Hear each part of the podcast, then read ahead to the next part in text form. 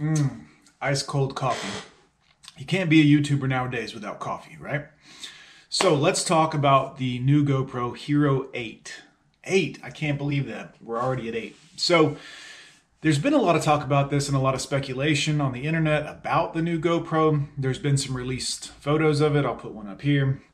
Uh, so what we know so far basically is the new Hero is going to be able to shoot 4K, supposedly at 120 frames a second, which just for like regular action stuff or whatever is going to be great because you can slow that down to buttery smooth slow motion video.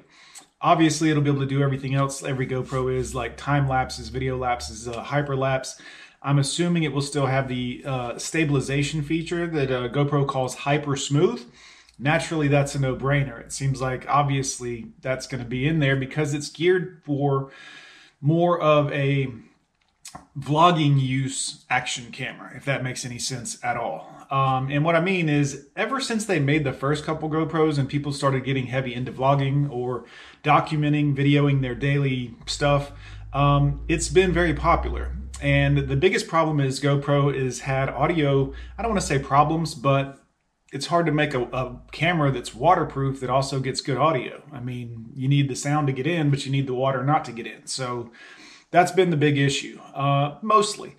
Obviously, stabilization has been a concern for a long time, and they tried a bunch of different stuff. They had the Karma Grip, which it's a stabilizer, but as it moves back and forth, the GoPro itself captures the audio of the motors when they turn. So that made the audio even less useful. Now, if you do any video editing or anything like that, like a lot of people do, you know, um, you know that you can always record audio separately from another device, a phone, a recorder, whatever, you know, lapel mic, um, shotgun mic, anything else other than the GoPro. And you can still get great quality video with the GoPro and then do color correction or whatever you need to. And that's been super helpful. However, the new Hero 8 is supposed to have a microphone on the front of the GoPro that captures great audio. Now, the 5 audio, Hero 5, was not great. The 6 audio was a substantial improvement, however, still a little shaky. The Hero 7 gets much better audio. You're actually getting audio right now from the Hero 7. Now I have played with it in, uh, you know, Premiere Pro a little bit and tried to get the levels right and tried to get the gain right so it doesn't sound so GoPro-ish. You know what I'm saying? So the Hero 8 is supposed to have this microphone on the front and a be, you know, front-facing microphone, still a back-facing microphone as well, and should capture much better audio. Now they do make adapters for the Hero 6, Hero 7, etc. That's like an external, but you got to buy the $50 GoPro attachment that goes in, and then it becomes kind of uh, less handy. You know what I mean? Um, it's it's troublesome. If you've ever seen one before, you know what I'm talking about. The thing dangles around. It's it's a problem. They do make a cage for that, so that does kind of fix it a little bit. But back to the eight. So the eight's going to have this microphone, and as you see in the picture I threw up there, the screen itself um, will be for vlogging. You'll have a front-facing screen so you can actually see what you look like in the viewfinder. Now, that's not super important with a GoPro because I feel like if you put it in front of you and you're looking into the camera, I mean, you know what it, what it, what's there for the instance. But if you're framing a shot or you're somewhere and you want to have some background stuff going on, it's nice to have some kind of viewfinder that you can see what's happening around you. So that is a very helpful and handy feature. Now, obviously, if you've been using a GoPro for a while or vlogging with a GoPro, you know there's a lot of workarounds. You can get a phone clip, clip it onto your uh, tripod or little tripod carrying piece, and put your phone up there, and then you've got a monitor that you can use the GoPro app and actually see what you're recording. That works very, very well. However, it's a little laggy, but that doesn't matter because you can still see what's in the scene. And that's the idea of the viewfinder. So supposedly the 8 is actually going to have this viewfinder and be available. Um, now, I don't have an exact release date yet for the GoPro Hero 8, but we do know that it is said to have attachments available. So I'm assuming that the flip up screen is actually just an attachable screen, not necessarily flip up but it also supposedly will have a flash option or light option. Now, here's my concern with the light option. Lighting is difficult for video. Uh, too bright is no good, and ISO plays a huge factor there. You can always get it tuned just right, but that takes a few minutes. The biggest thing is the color of the light itself. You see, it's a color render index, is what it's known in the video editing world, the CRI of the light. 95 is ideal. It looks great for skin tones and it makes everything kind of look look appropriate on camera, okay? It's very easy to edit that video, color correct it or whatever. However, the wrong light will be too white or will look blue or you will even get like a maybe a dimmer light that would look incandescent, maybe yellow, and that's no bueno for skin. Very bad.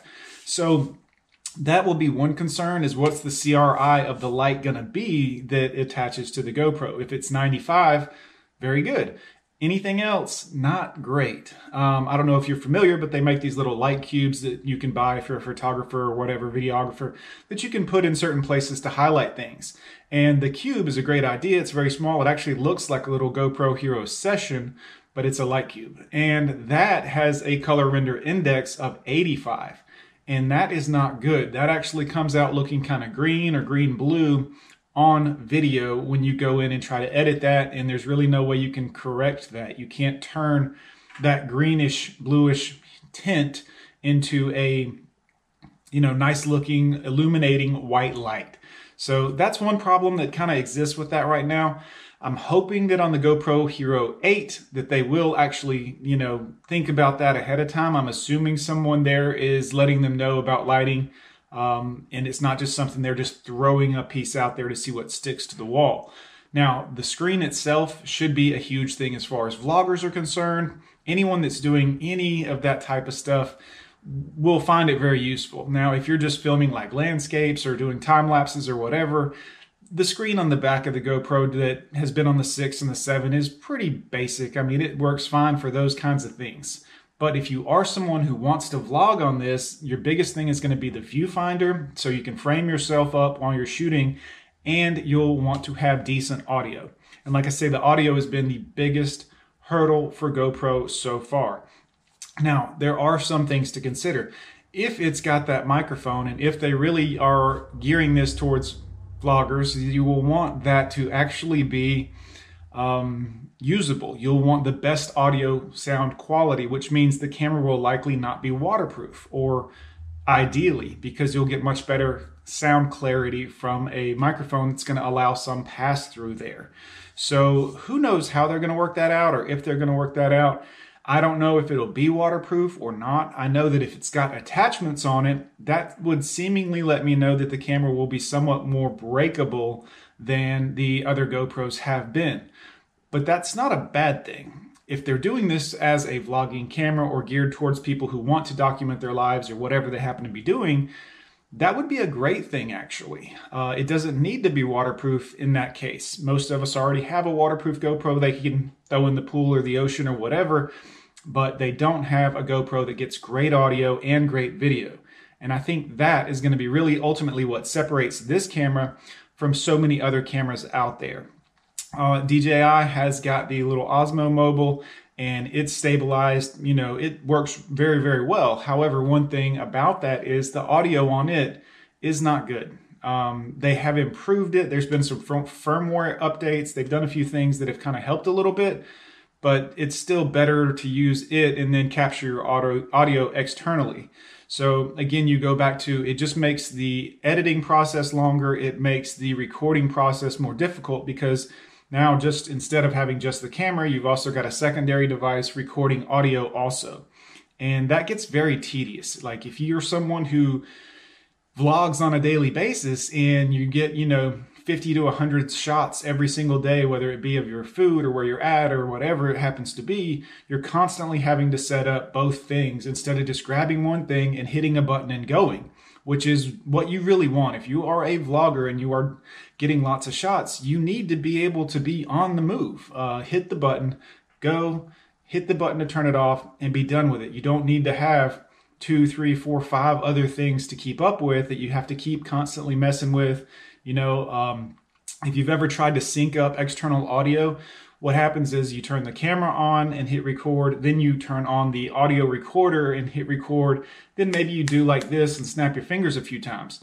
The reason you do that is because when you put those two into editing, you want to be able to sync up the audio of the two clips, the GoPro and the secondary audio device, and then be able to delete the audio of the GoPro once the two are completely synced up. And if you don't sync them up, what happens is I'm talking, but my voice is not matching up to my lips moving. So the audio has to be synced, it has to be perfect. And every time you do something like that, it just adds a step to the process and it's very, very frustrating.